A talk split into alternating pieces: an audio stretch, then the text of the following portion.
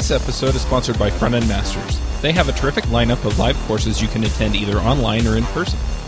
They also have a terrific backlog of courses you can watch, including JavaScript the good parts, build web applications with Node.js, AngularJS in depth, and advanced JavaScript. You can go check them out at frontendmasters.com. This episode is sponsored by Hired.com. Every week on Hired, they run an auction where over a thousand tech companies in San Francisco, New York, and LA bid on JavaScript developers, providing them with salary and equity up front. The average JavaScript developer gets an average of 5 to 15 introductory offers and an average salary offer of $130,000 a year. Users can either accept an offer and go right into interviewing with the company or deny them without any continuing obligations. It's totally free for users, and when you're hired, they also give you a $1,000 bonus as a thank you for using them. But if you use the JavaScript Jabber link, you'll get a $2,000 bonus instead. Finally, if you're not looking for a job but know someone who is, you can refer them to Hired and get a $1,337 bonus if they accept a job. Go sign up at hired.com slash JavaScript Jabber.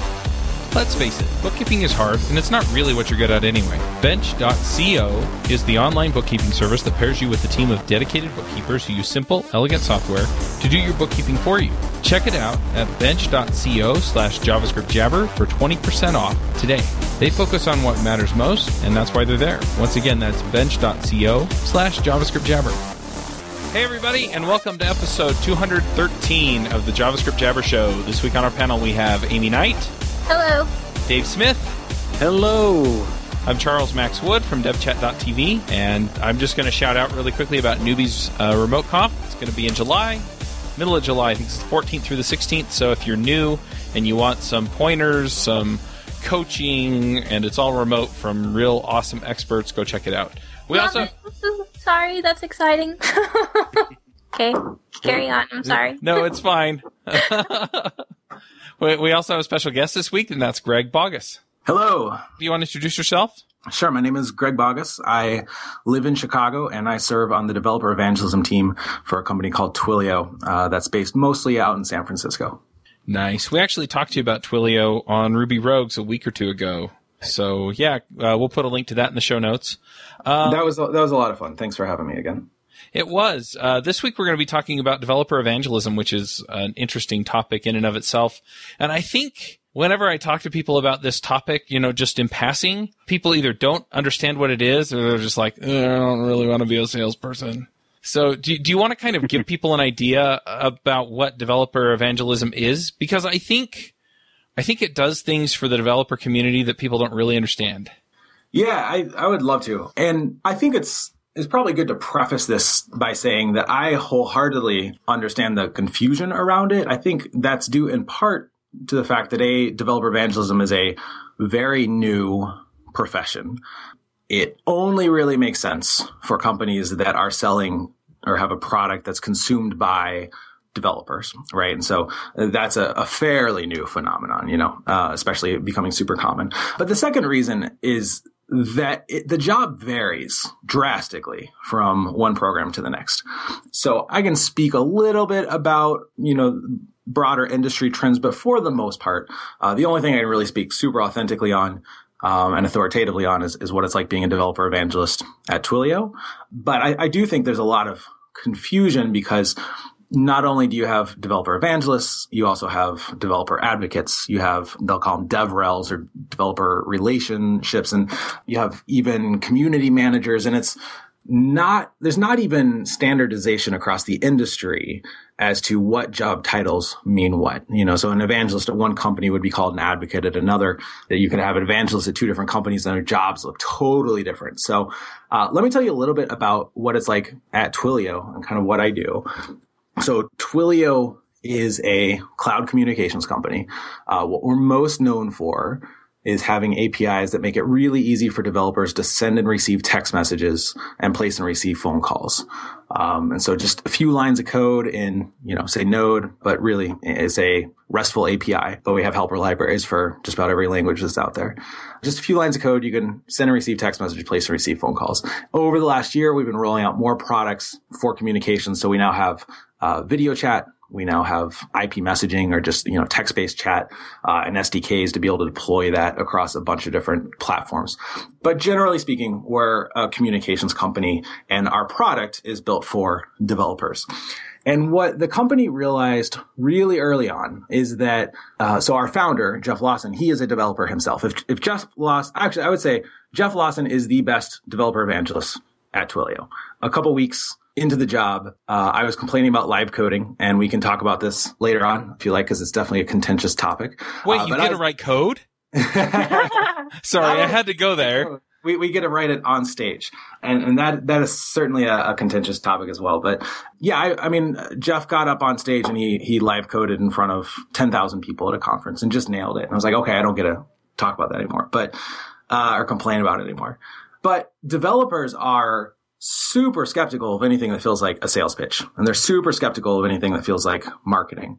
And so what Twilio did is they hired developer evangelists to serve the community. All right. And so the mission of our team is inspire and equip developers to change communications forever. And the idea is that if we are just present in the community, if we show up at events and we help developers um, and we're, we're sitting there and we're present when they discover that they can do something that they didn't know that they could do before. They'll remember that. Like they will remember that we were wearing a Twilio track jacket. We can't bend somebody's arm and say, build text messages into your app, you know, like it, but if we serve the community and the moment ever comes in their life when they need text messages or phone calls or video or chat, they'll remember us if we've been good to them, if we've acted in an unselfish way to them in the past. So that's kind of the, the theory of evangelism. How it looks day to day varies uh, quite a bit, but at a high level, uh, it's a mix of speaking uh, at events. It's a mix of sponsoring, you know, attending events like hackathons whatnot, writing technical contents, and yes, even doing quite a bit of uh, code ourselves. So it sounds like the way that you framed this is that your job is to go out there and help the community. Now, obviously, since you work for Twilio, you want to help the community and help them learn to use Twilio for whatever it is they're doing. So I'm going to go back to one thing that I said before, and that is, is that I, I know several people, they look at evangelists as salespeople. Yep. And to a certain degree, you are. Yep. But at the same time, it's not, I mean, so dare I say that I was once a missionary uh, for a Yeah. church. And our job wasn't to go out there and push people on what we were teaching. Our job was to go out there and meet people and help them. And in a lot of ways, if people wanted to talk to us, then we would happily talk to them and help them out. And if people didn't want to talk to us, then we would just move along and find other people. And so, yeah, we were kind of, I hesitate to say selling. You know, we weren't out there collecting money or anything for the church, but uh, at the same time, you know, we were presenting our ideas. I think that's a fair representation of what evangelism is. For the people who need the solution, for people who need what it is that you're offering or can enhance what they're doing with what Twilio provides, then you want to be out there and be a resource for those people so that they can as easily as possible benefit from it.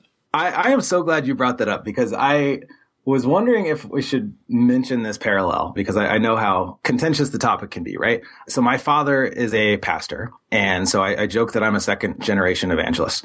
And obviously, I think one of the first things that turns somebody off is the idea of a developer evangelist is the name, right? I mean, evangelism by and large does not have positive connotations uh, amongst certainly the United States and especially internationally. And There's good reasons for that. Though I will say that at its best, so, you know, growing up in the church and still being involved in the church, it's not as visible a form of evangelism. It's not kind of the bullshit televangelist you see. Right. It's, it's not, uh, you know, trying to force your beliefs into the legal system and making people feel guilty for not believing the same way you do. But at its best, religious evangelism does seem to take a service oriented approach, you know, and this idea that our beliefs compel us to serve the people and serve the communities around us. And when that's done well, the community can't help but ask, like, wait, why are you doing this? You know, and and I do find that there's a lot of parallels between the ideal of religious evangelism and the ideal of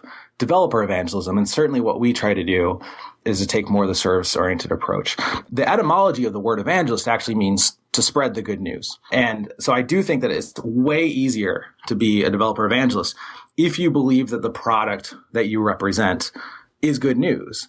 And I've been to enough hackathons now where we take someone who's, say, written just a, you know, only spent a few days writing code in their life, or maybe they're even a, a seasoned veteran developer. And uh, they don't know Twilio exists. They go, they create an account, and five lines of code later, like literally five ten minutes later, their phone lights up with a text message or with a phone call and the look on their face and like this kind of uncontrolled expression of joy, it like it feels like magic. And if you haven't played Twilio before, I totally understand why you might be skeptical of that. But the first experience with Twilio often feels like magic. And so for a lot of people, you know, Twilio really is good news, you know, and, and for the people who need that, the people who want to send, say, appointment reminders, or they want to build a call center, or they just want to send, uh, you know, SMS notifications or whatever it is, it really is good news. And, you know, in just a few lines of code, it solves this problem that used to take a ton and ton of effort or, you know, was a near technical impossibility for the average developer. And being able to empower software developers to work with the telecom system has, has just had a huge impact on people's businesses and also in a lot of technology for good areas.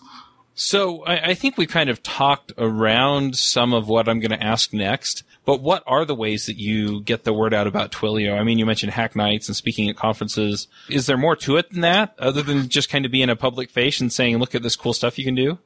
Yeah, no, it's a really great question. There are a million different ways that you can do this job, and I think it looks different not only for every evangelism program, but also for any given evangelist. So I think that the makeup of activities for each evangelist on our team probably looks a, a, little different. But generally speaking, it's speaking at conferences. So we submit a lot of uh, proposals to conferences and we speak sometimes about Twilio related things. Uh, so I've been giving a talk at Rails conferences over the last year on two factor authentication with Authy, which is a company that we acquired uh, last year.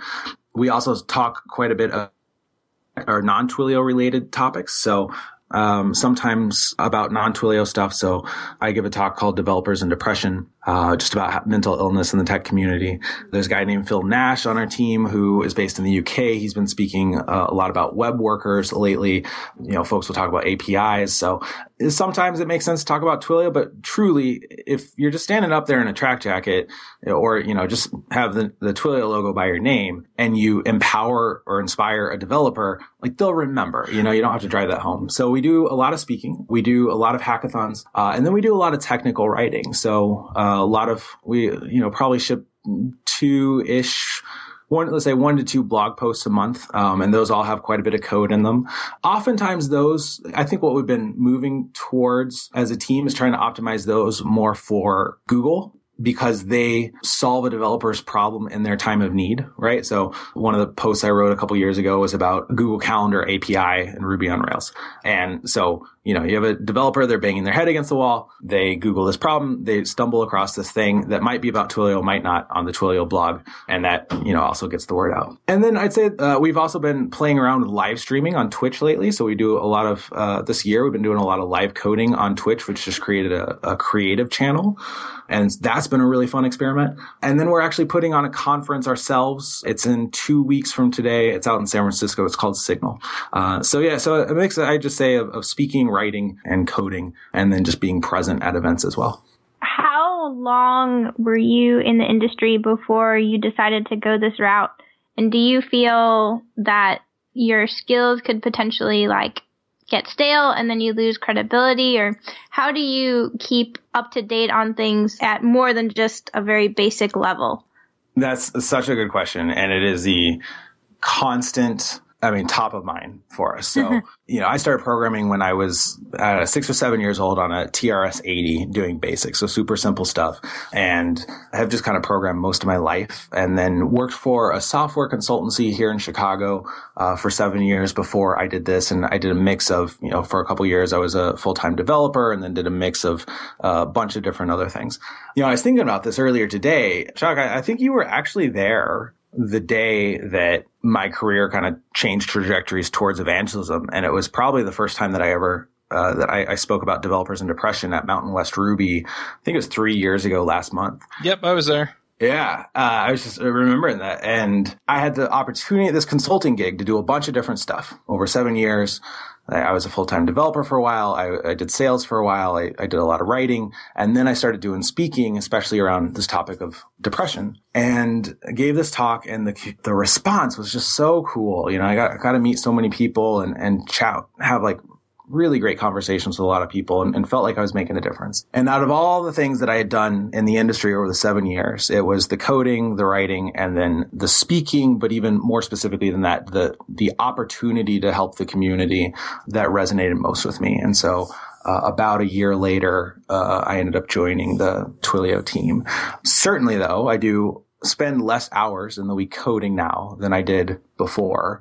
I still get to write quite a bit of code. And because of the highly technical nature of Twilio, because our product is an API, we have to maintain technical credibility. So the code I write today probably looks a little bit different. Well, definitely looks is different than the kind of projects I used to do. So I will probably spend a lot more time. So first off, I try to spend about 30% of my time writing code these days we kind of serve often as customer zero for a lot of the products that come out of Twilio. So we often are, are playing around with like the pre-alpha versions of the products and giving feedback to the team about it. We need to be very familiar with the products so that we can help our customers out in the field. So I build a lot of stuff on top of Twilio. Uh, I also write a lot of technical blog posts. And then the coolest part about this job is that I get to work across a bunch of different languages. So I came into this job being primarily a Ruby developer. And over the last couple years, I've shipped blog posts or written projects in PHP, JavaScript, you know, Ruby, Python, uh, played around with some Arduino. And then our big push as a team this year is to start doing a lot more with mobile. So they shipped us all off to a week long mobile training at Big Nerd Ranch. Um, so I'm starting to pick up Android. So I've got a big book on Java sitting at home. So while I spend, I don't spend as much time diving deep on a single code base. So there are a couple pretty large projects that I've, uh, relatively large projects that I've been able to work on. What I think I make up for is just familiarity with a bunch of different languages. Because when we go to a hackathon, like I've literally had hackathons where I've been able to help folks debug uh, across PHP, Python, Ruby, JavaScript, Arduino, uh, you know, so Java, all over the course of 24 hours. And it's not to say that I'm proficient in all those languages, but we can certainly play around and recognize the syntax and, and have an idea as far as how to help folks get through the thing. So it's absolutely a trade off. I think for me, you know, if, if I were to really just bust my ass, uh, I could probably be a solid B plus developer, right? Like, uh, but I don't think that that's how I can contribute the most value to the world. I also really like the people aspect of things. I really enjoy speaking. I really love teaching. And uh, I think the kind of the overlapping skill set there is what makes for good developer evangelist candidates, folks who not only love to code, but who also like the teaching and enjoy the people side of things as well and the communicating side of things as well being that you work at Twilio, like you get to like maybe deep dive into like SMPP a little bit and stuff like that, or no? Yeah, it's actually interesting. We just launched SMPP, so like making that available for folks, for folks who are probably who built out uh, SMS integrations probably pre Twilio. So I actually do not work on the Twilio product stack at all. Like I don't ship code to that. What I do is build a lot of things on top of Twilio. Um, so I, I, work with a lot of our new products. I've built probably several dozen SMS apps or voice apps over the course of time, but I'm not actually, um, you know, committing code to the actual product Twilio. We've got engineers who are a lot better than I am uh, working on that and who are doing that full time. So I guess my question is, what's the most important skill for people to have as an evangelist? Well, that's that's a really great question. So we have four things that we look for when we're hiring folks. The first is technical credibility. And again, I think this is different from program to program, right? Because of the nature of Twilio, it's, we call it an invisible product. It's a, a, REST API, or at least historically has been. Everyone on our team has worked as a professional developer at some point in their life before. Uh, like they have code living in production somewhere. They've shipped code to production. So that has to be first and foremost. Like if you don't have credibility with developers, you, you just can't do this job. So first off, it doesn't have to be across a bunch of different languages, but the person does need to have gone really deep on one language and have, you know, a mastery of at least one language because often that then translates to picking up other languages. Second would be patience. Uh, we spend a lot of time answering the same 101 questions over and over and over again. You know, it's not uncommon to get the same question a dozen times at a hackathon or online. There's a lot of really incredible developers out there who just don't have patience to teach the third would be empathy. So understanding, being able to put yourself in the position of a developer, being able to put yourself in the position of um, learning something new for the first time, understanding that you know folks aren't necessarily interested in Twilio; they're interested in what they can do with Twilio. They're interested in how it makes their app better, how it makes them more money, or how it makes their lives easier, how it impresses their boss. Understanding, you know, how to you know just what's going through. Like you need to have a lot of empathy uh, in this role. And then fourth is hustle. Uh, it's kind of the best way that we've figured out to describe it. We work independently a lot. You know, it's not uncommon for me to go days without talking to my manager. Our team is mostly distributed. I'm the only one in Chicago and we more or less pick the events that we uh, submit to. We we more or less pick the events that we sponsor. We almost always pick the content, the topics that we write. You really have to be pretty self-driven to do this job, and so we often find that a lot of the folks on the team have some sort of entrepreneurial background. Doesn't mean they had any kind of like a lot of us have started failed startups or just side projects, right? But just people who have taken some sort of initiative. I think a lot of folks probably come into this job with a personal blog where they published a lot of stuff before. You know, I think most developers who end up doing public speaking show some degree of hustle, right? Because it's typically not your boss pushing you out to do that. And you're typically not getting paid to do that as a developer. It's typically something you're doing after hours or you know, even sometimes on your own dime to travel. But so those are the, the four things. Technical credibility is first and foremost, uh, and then patience, empathy, and, and hustle are what we at least look for when we're trying to, to bring folks in. The other question I have is sort of related to that, and that is if I'm a developer out there at a company and we have decided that we do need the mobile capabilities that are offered by Twilio, and we find that part of our team is struggling with Twilio, what's the best way for us as developers to take advantage of an evangelist at the company that we're trying to get help from or trying to use their product? Yeah, that's that's a really great question, and I, I, think there's kind of two things wrapped up in that. One is, you know, simply reach out. Most of us are, are pretty visible on Twitter. Um, I'm at Greggy B uh, or gb at twilio.com. Email me, and if it's not my specialty, I'll, I'll figure out uh, someone who can help you. Then the, the second thing is our support team is actually made up of a whole bunch of people who also write code. So you can always fire off an email to help at twilio.com. You can copy and paste source code into that and you will get an answer of corrections and they are fantastic. And then the third issue is that uh, you know our team again spends a lot of time writing technical content. So hopefully we have done a good job of a writing documentation. We have kind of a spinoff of the developer evangelism team called the developer education crew, and they write our technical documentation and a lot of tutorials. And then we have a lot of blog posts dealing with things. So hopefully we've done a, a good enough job that in a large number of those situations, someone can Google the problem they're trying to solve and find a blog post we've written, find a question on Stack Overflow that we've answered, um, or they can find a tutorial or the documentation is clear enough that they can get uh, up and running. And we started playing a lot more with, like I said earlier, video this year too. So hopefully we'll have a lot more video tutorials out there. So that is uh, often a question of like, how do we scale our efforts so that we're not spending all day long in email? But if you don't find the answer, you're out there that process entirely, either help at twilio.com or drop me an email and uh, we'll figure out how to get you up and running. Do you find that it works sort of the same in other companies that do evangelism, or do you not really talk to evangelists from other companies?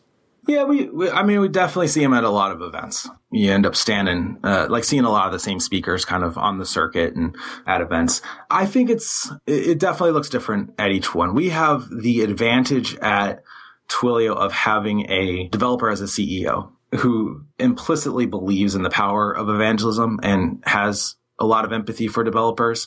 Uh, where we've seen some other programs struggle before is when they have a non-technical person running the shop and it, while it's not impossible to measure, it is difficult to measure the output and the results of evangelism. And as a company grows larger, sometimes evangelists will struggle to demonstrate with numbers that their program should continue to exist. And so sometimes we've seen evangelism programs turn into more of a sales role where evangelists who used to kind of have more free reign now have things like quotas of how many startups did they sign up at incubators, which, you know, we have no commission, like my performance reviews are not based on numbers or anything. You know, it's just, uh, we kind of uh, do our thing. We do measure our activities for the sake of, really for the sake of our own kind of, um, motivation. Uh, you know, it's nice to know that you're having an impact and we want to see if the things that we're, you know, at least directionally speaking work, but it's never like, Hey, your target was 25 and you only got an 18 and therefore dot, dot, dot.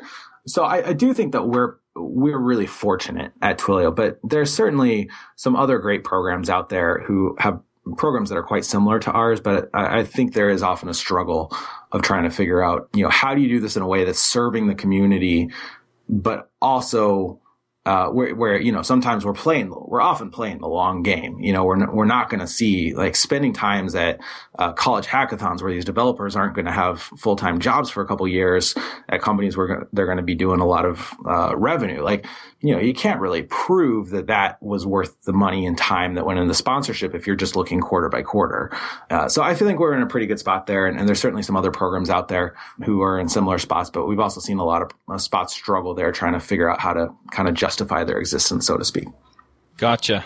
So, have you ever been in a situation where potentially, or maybe not you specifically, but talking to anyone else who's like a developer evangelist, how do you handle cases where maybe like you had a security breach or lost someone's data or just like a, a larger scale issue? Yeah, that's, that's that's a good question. I'm trying to think. I'm trying to think if there's anything been recent like that for me. I know that before I joined the team, there was a um, price or there was like a billing issue. I think the first and foremost, and, and so there's a, certainly a lot of smaller screw ups too, right? And, and, I think the strategy is kind of the same for all of those. Uh, first and foremost is empathy, empathy and authenticity. The developers just we know bullshit when we see it, right? So you just say like, Hey, we screwed up, you know, and we realize that this has caused you a lot of pain and a lot of frustration. And we're really sorry. Here's what we're going to do to make this right in your specific scenario. And here's what we're going to do to make sure this doesn't happen in the future. And I think rather it's an individual that has a like a small problem or you forgot you even it could be like a conference organizer and you forgot to write them back you know stuff like that all the way up to the bigger things. The, the playbook is the same. You know you just express empathy and understanding realize that you have seriously you know at, at least inconvenienced this person you know perhaps all the way up to like caused a, a pretty serious impact on their business uh, that hopefully you can uh, resolve. But yeah you just you first and foremost just have to like admit responsibility and show empathy for the situation that they've been in and then demonstrate that uh, you're going to you know do what you can do to, to to fix the situation and make sure it never happens again in the future uh, if a company decides that they want to try having an evangelist team what would you recommend that they do to get that started that, that's a really a good question. I think that you probably want to find someone who's already been serving the community. I think a lot of folks who make good evangelists kind of come into it already doing the job. You know, like they were already speaking at conferences. They were already committing to open source. They're, they're already hosting a podcast or, and, but they're also working as a full-time developer. So I think that quite often, uh, the folks who are really good at this were doing it before, even if it was unpaid. I think that when a lot of us have I know at least when I have time off and, take a vacation and whatnot, I often will crank out a couple blog posts on my personal blog because uh, this this is just the stuff I, I enjoy doing. I, I, just got really fortunate that I, I, got a job where I can get paid. So I think that's often a good indicator if you're looking for your first evangelist is are they already doing this? Like are they passionate? Because man, it, it can be a really really tough job if you're not really into it. You know, um, like there there can be a lot of travel. There can be seasons where it's really tough, and there's a lot of you know burnout is a kind of a constant threat in this profession. And so you really want to find someone who's like really into it, not just doing it for for a uh, for a paycheck. Uh, and then the second thing I, I would do is figure out what metrics you are going to use to figure out if they're doing a good job or not. Understand that it's a very imperfect measurement system, but there are some things you can look at directionally to tell if, if you're moving the needle or not. And I think it's really good to set those numbers up ahead of time for the sake of both parties, right? And so you you want to feel like you want your developer evangelists to feel like they're making an impact and not feel like it's just Groundhog Day, where like they wake up, they hop on an airplane, they go do a thing, and then they come back and they're just repeating that every single day. It's really nice if they can see some sort of cumulative effect over time. Uh, so you know, I would figure out like what those numbers are, and then I would also just realize that this is going to be a long game. Like make sure that you're really into it and make sure that if you're a startup and cash flow is a concern, you probably don't need evangelists. You probably need salespeople. And if you're going to hire an evangelist, don't treat them like a salesperson. You know, really make sure that you're investing in them and, and that you are are willing to spend some time and spend some money on this program for long term results, not just something that's going to pump up the revenue over the next couple quarters.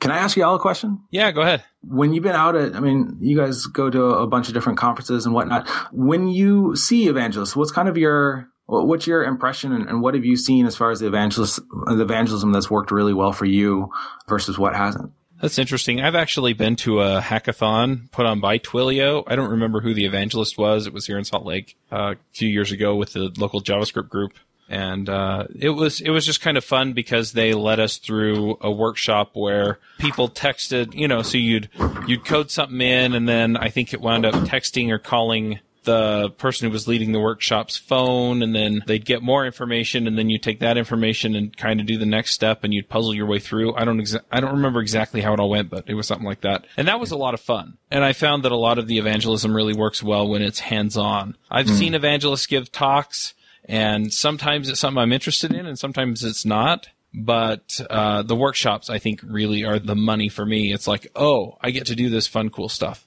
Very cool. Uh, what about you, Aimee? So I think for me, it's really just like knowing that whoever the evangelist is, that they have some credibility behind them. You know, we do have to remember we love to heads down and code, but we're not going to get paid unless there is someone making some sales. Right. We won't be able to have our jobs otherwise. So it's like that delicate balance. But first and foremost, like having the person who, when I talk to them, I can talk to them like a developer. I'm not talking to them like a salesperson. Aimee, I I uh, read a bit of your blog. You're you're a pretty uh, talented writer. I'm not so sure. Don't say that. now everyone's gonna look. I'm gonna be embarrassed. you typically write more technical content, right? Uh, so I think like the last post that I wrote was something on uh, Nginx and Angular. Yeah. I don't know. I think that was at the end of last year. So I don't write a ton. It's something that I would love to do more, but the podcast is probably what I do a lot more of. But yeah, like I, I think, like I said, just having somebody who is continually trying to, you know, just become a better developer, even though you do kind of have to like straddle that line. Yeah, yeah, it's certainly a challenge. You know, you can if you're not really intentional about how you structure your day and how you structure your, your weeks and months, it's super easy to let the more urgent stuff crowd out.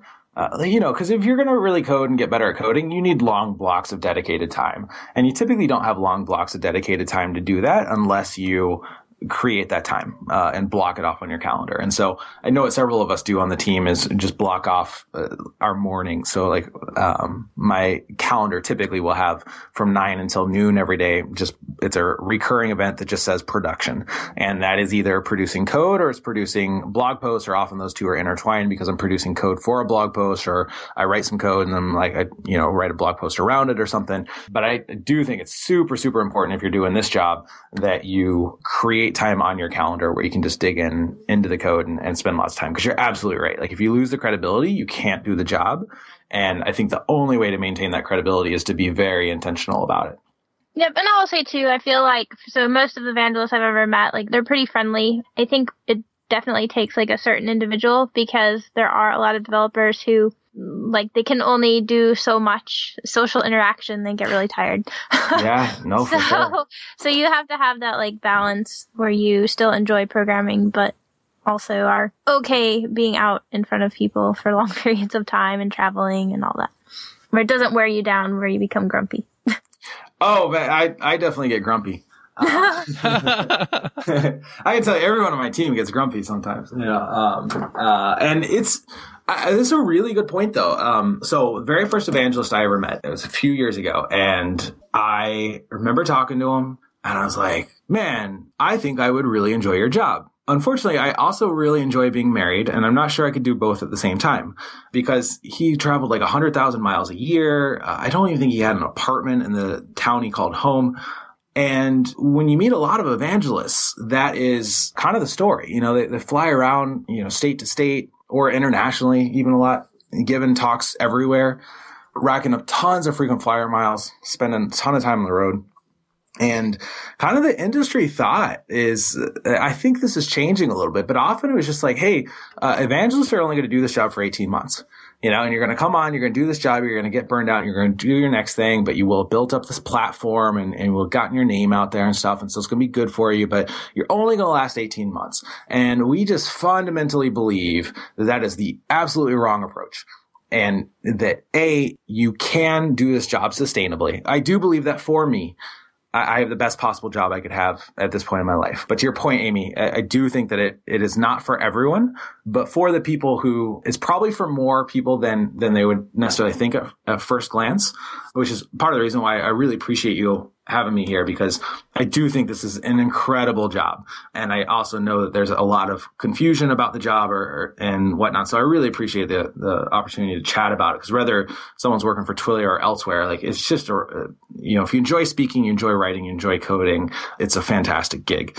But we do want to structure the program in such a way that you can do this for a long time. So we actually travel quite a bit less than most programs. I think I flew about 30,000 miles for work last year, uh, which is a lot more than the average developer, but it's a lot less than the typical developer evangelist. And it's a lot less than, say, if you were working at a 100% consulting job or something. I think in my worst month, I was away for 12, 13 nights uh, in a week or I'm sorry, in a month. Uh, 12, 13 nights in a week would be pretty bad. But I have a, an 18 month old daughter. Uh, I have a wife. Uh, like I, I really want to, like, it, it takes a little out of all of us whenever I'm gone. And the team respects that. And the team fundamentally believes that a developer evangelist is going to be a lot better at their job on the second and third year than they are in the first year. Like you just learn a lot, you know, you get, you build better relationships. You kind of learn which events makes more sense to invest your time and energy into. Um, you'll give better talks. You'll be a better developer. And it just doesn't make any sense at all, especially given how hard it is to find people to do this job, to put them in there for 18 months and then send them on their way and just treat them like a racehorse that you can just, you know, know, run really hard and then, and then put down. And so, uh, it's something we believe very passionately in. Uh, our goal every year is to have 100% retention uh, on our team. And, and we actually hit that last year and had nobody leave and really think our team is a lot better for it.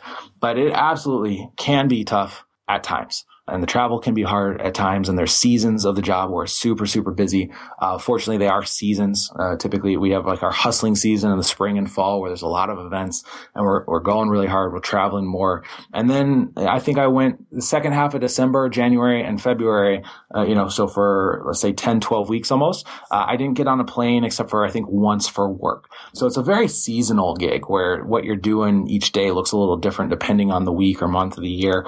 Uh, and so when you are going really hard and thing you're getting pretty run down, it's good because there's typically a light at the end of the tunnel, and you can say, okay, like just a couple more weeks, and then we're going to get a rest. And um, Twilio has unlimited PTO. Uh, there's a lot of kind of debate about unlimited PTO in the industry, but at least on our team, I think most folks on our team take about six weeks off over the course of the year. So there absolutely are some 50, 60 hour work weeks. There's absolutely some stretches where it feels like you're not home very often.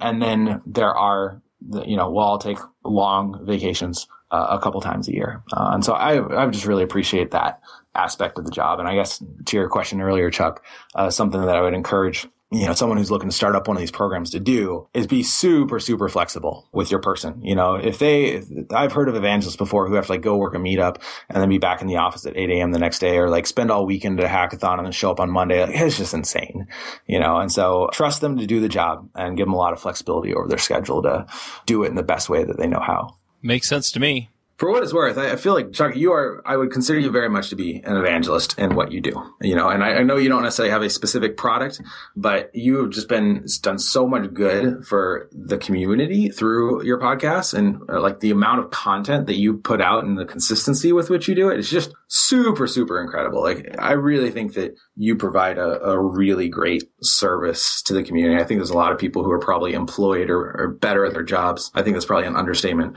uh, because of the, the work that you you put in. And, uh, yeah, it's just it's really really cool to to watch. Uh, the I've I started up a Twilio podcast earlier this year and have not had nearly the consistency that you have, and you're definitely a uh, a bit of inspiration when I see like this 240 something number that this episode is, and this is one of like 28 podcasts that you put out. It's certainly convicting as we start thinking a lot more about how do we scale our program. Well, thanks. I appreciate that. And it's interesting because in some ways, I guess there are parallels. Yes, I don't have a product that I am pushing toward. I mean, if, if I have any, it's the remote conferences, but it's more of the same as far as putting stuff out there that helps people out. Yeah. But uh, I had a conversation at MicroConf, which was the beginning of April this year. It's 2016 if you're listening in the future. But anyway, we were talking about team organization because that was something that I had been struggling with at the time. And he kept bringing up, and that way you can get the stuff done that you are committed to doing. Mm. And I just, you know, I was like, well, you know, finally it was like, I don't know what my ultimate purpose is. I don't have a why. And he says, you do, you just don't know what it is. Interesting. And, and so I thought about it and I thought about it for probably about a week because it really bothered me that I didn't have a why. And I was like, well, I really like talking to everybody and it's fun. But what was the why? And I realized that the why was helping people out and making people's lives better. And by kind of understanding that and realizing that that's why I do the podcast and that's why I do the remote conferences and that's why I do a lot of the other things that I do. I've come to really understand that, yeah, I mean, to that extent, I am an evangelist. I'm just not an evangelist for a particular product or a particular library or set of technologies. Instead, I'm an evangelist for general understanding across the community and specifically of things that I think will benefit the people that listen to the show. Right. You are very much spreading the good news, right? And the good news is not any one particular message in your case, but you are bringing on people who have great things to say about all of these, you know, throughout all these different communities and you're giving them a voice. Like you are taking their good news and kind of spreading it out to the community that you have. And it's, you know, you can tell that you do this from an orientation of service right? Like you can tell that you love serving the community, and, and that's really your motivation there, and it's it's very cool to see. Yep. Hey, Aimee, can I ask you a question? Um, yeah. As skewed as the developer population is towards men, the developer evangelism program or like population is even more skewed towards being men.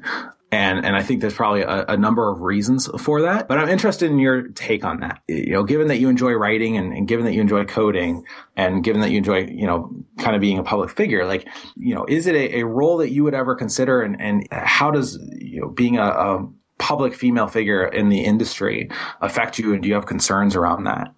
Hmm, that's a loaded question. So to answer the one question, it is something that I've considered because I feel like you, it's something like that I would really enjoy. Um, even at my last job, there were conversations about it, but because I'm, you know, still newer and stuff, I just really wanted to spend more time learning before I went into a role like that. But as far as being a woman, I'm probably not going to be able to pronounce her name correctly, but I think she is a developer evangelist for Mozilla. I would have to Google her name. But anyways, she, I've had a few conversations with this woman and I feel like she has a really good insight into it. Like her view is when she goes out to speak or do any sort of events in the community, she just wants to be known for her content, mm. not by the fact that she is a woman. So she just always focuses on that. And I think that is also really important because I feel like if you don't focus on that, unfortunately, because the industry is so male dominated, that unless you have some strong technical skills, the only way that your voice is going to be heard is to be loud. Mm-hmm. and for some women, that's okay, but I feel like for others, it's not something that comes naturally usually. So I don't know. Those are kind of my thoughts around that. yeah, well, I, I appreciate you a- answering the question. My my apologies for for, for the for the difficult question. I, I do.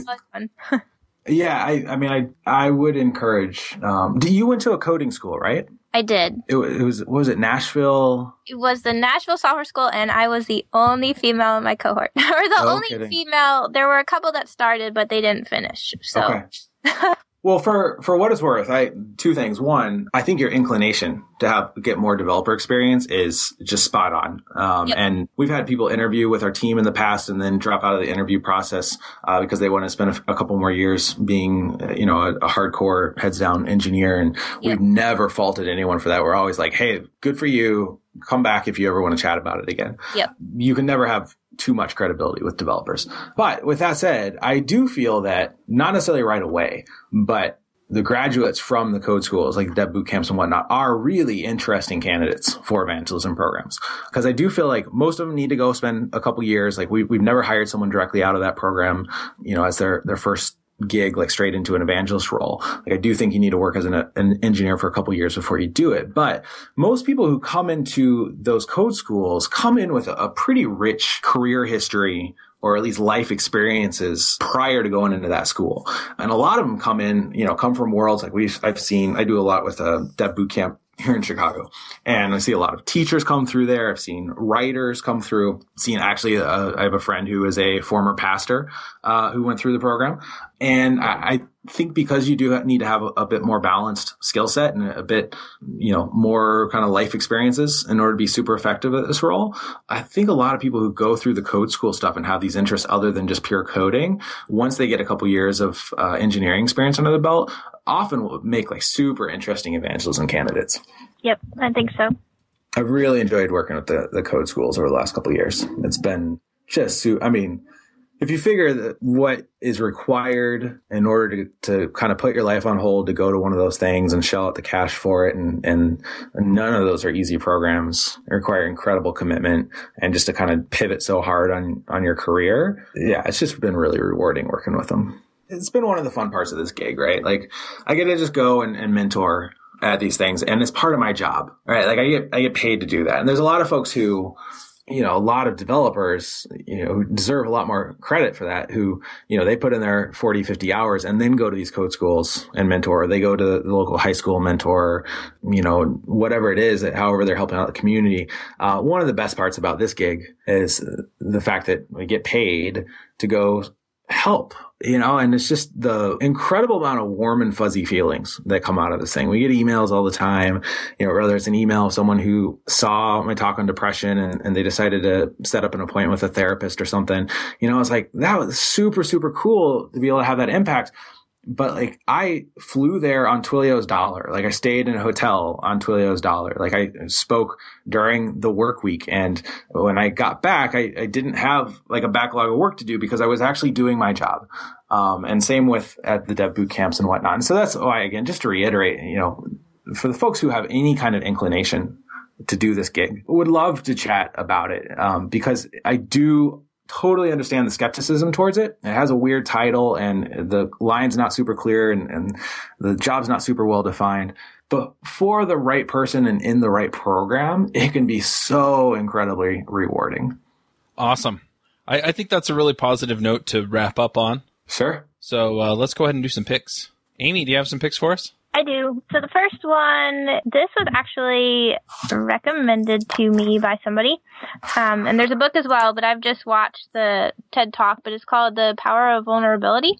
So somebody sent that over to me yesterday after just kind of a discussion about how we balance, like I'm married, I don't have children, but, um, this person is married with children and just, you know, as developers, like going to conferences and stuff, we are a lot of times surrounded by like people who are single. They don't have families really and just how difficult it can be to balance this industry with having a family. So it doesn't really specifically get into that point, but I think it is very much related to that point. Anyway, so the book looks really good and once I read it, I will report back on that. The other one is programming related, and I heard this on Ruby Rogues actually, but I think Avdi picked it, but it's called The Fallacy of Reuse. And I just thought that the post had some really, really, really interesting points that I hadn't heard made before, and it got me thinking. So that is it for me. All right. I'm going to go ahead and throw out a quick pick here. That pick is Calendly. I don't know if anyone's used calendly.com. I use it and love it. So uh, I'm actually working on getting things set up so that we can do episode scheduling with Calendly instead of Mandy trying to figure out which Tuesday people can talk on. And uh, yeah, I'm really uh, excited about some of the possibilities with just being able to automate some of these really simple things. Um, and is a part of that. I've also been, uh, I switched everything over to WordPress. So if you run into any crazy stuff on devchat.tv that's not working or not working right, ping me and let me know and, uh, we'll get those fixed. But I've been using Gravity Forms to allow people to suggest other guests and uh, that's been working out really nicely. What happens is, is the suggestion goes into Gravity Forms, which is a plugin for WordPress, and then Gravity Forms publishes a feed that Zapier can pick up, and then Zapier picks up the feed and or maybe it's the other way around. I think I get the feed URL from Zapier. But anyway, um, so it hits Zapier's API, and then Zapier goes ahead and sends me an email and puts it into a Trello board where we can keep track of our guests.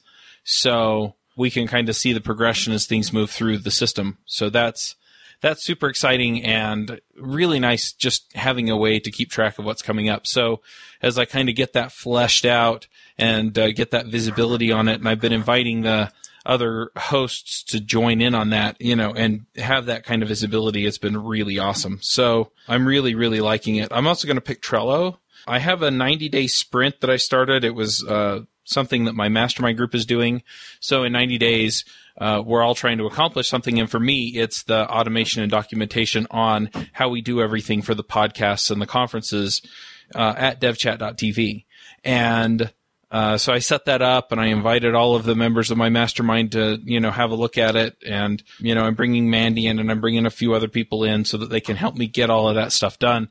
And anyway, it's just really awesome because it makes it really easy to manage that list of stuff that has to get done and then watch as it progresses through. I also use it for my personal to-do list. So I have to do, and then I have like in flight delegated so I can keep track of, okay, this has been delegated to Mandy. This has been delegated to somebody else. Uh, this has been delegated to a developer and I know, okay, I need to follow up on this and uh, make sure that it's, you know, that I know where things are on that stuff and that way nothing gets dropped because that was always my problem running everything with the shows. With five shows and a conference every month, it's just really hard to keep track of everything. So if it's on my list as delegated, then I know, okay, I haven't heard anything about this this week, so then I can follow up and I can talk to Mandy or Federico, who's the developer that I usually have work on stuff for me or whatever. Uh, one last uh, or two last tools that I've been using for this is Slack I've really gotten into using Slack lately, and it's nice because I can pull everybody into the same channel and then they can communicate. And we've been using Zoom, zoom.us to do our team meetings, and we've been doing that every Monday. And that's also been really helpful because we can check in, we can see where things are at, we can make sure everybody understands what's what. I actually spent a little extra time on Zoom yesterday after the meeting trying to debug stuff on the conference's site. And it's just a really convenient tool for sharing screens and communicating and all that stuff. So anyway, I guess that's a really long-winded pick, but th- those are the tools that I've been using lately. Greg, what are your picks? Well, I want plus one Calendly and Trello. For Calendly, it's super nice whenever I want to hop on a phone call with someone, I just shoot them Calendly slash Baugues slash phone or whatever, and they just add time right to my calendar. It saves so yeah. many of those threads back and forth. Like, how's Tuesday at two? No, that doesn't work for it, you know? Uh, and Trello, we have like six or seven. I mean, our whole program is basically run off of Trello. So great programs there. Another tool I use a lot is called Talky.io. So it's like Skype in the browser. So you go to Talky.io. In my case, well, you don't have to reserve a URL or anything. Uh, just go to Talky.io and I do slash Baugues, but you can make up any URL. And anyone who meets you at that URL is dropped into a video chat. So you don't have to trade usernames. You don't have to install Skype. You don't have to, you know, have a Gmail account and be, you know, just go to this URL. You're dropped into a video chat together. It's fantastic for ad hoc conferences. So when I'm setting up meetings with people, I shoot in my calendar link. They put time on. I'm like, cool, meet me at talky.io slash baugues. And we hop on there and we talk and it's, it's just been fantastic. Does it record? Uh, it does not record. You could not use it for this. Okay. Yeah so it uses WebRTC, and I'm not sure how well it scales past, say, four or five participants, because WebRTC doesn't typically, uh, you know, WebRTC is all direct connect. Anyway, whole different topic, but yeah, it's fantastic for just the one-on-one talks. I would also say the uh, probably a bit too. well, I don't know. In two weeks, we're putting on a conference, May 24th and 25th. Uh, by the time you're listening to this, it will probably be done. Uh, but it's called Signal. We have over 100 speakers. The videos will be online shortly after the conference. Uh, it's going to be awesome. We've been working on a ton. And so check that out. I listen to the Tim Ferriss podcast a lot. Uh, and it's just been great. In particular, I just listened to the Mike Rowe from Dirty Jobs episode, and then also the Jocko Willink uh, he's a the commander of the most decorated special operations unit of the Iraq War, and just the things he says about leadership is just this glimpse into a totally different world than what I, as a developer, uh, am accustomed to. Uh, and then finally, the TV show Billions, uh, I just watched. I mentioned Ruby Rogues too, and plowed through all twelve episodes in less than two weeks, and it's about uh, I don't know. Just check it out. You can find it on Amazon Prime. Uh, it's pretty great though. All right. Well, Greg, how do people find you if they want to connect? I am at Greggy B on the Twitters, G R E G G Y B, and I'm GB at Twilio.com if you'd like to drop me an email. All right, and with that, we'll go ahead and wrap up, and we'll catch everyone next week. Bandwidth for this segment is provided by CacheFly, the world's fastest CDN. Deliver your content fast with CacheFly. Visit C A C H E F L Y.com to learn more. Do you wish you could be part of the discussion on JavaScript Jabber? Do you have a burning question for one of our guests? Now you can join the action at our membership forum. You can sign up at javascriptjabber.com slash jabber, and there you can join discussions with the regular panelists and our guests.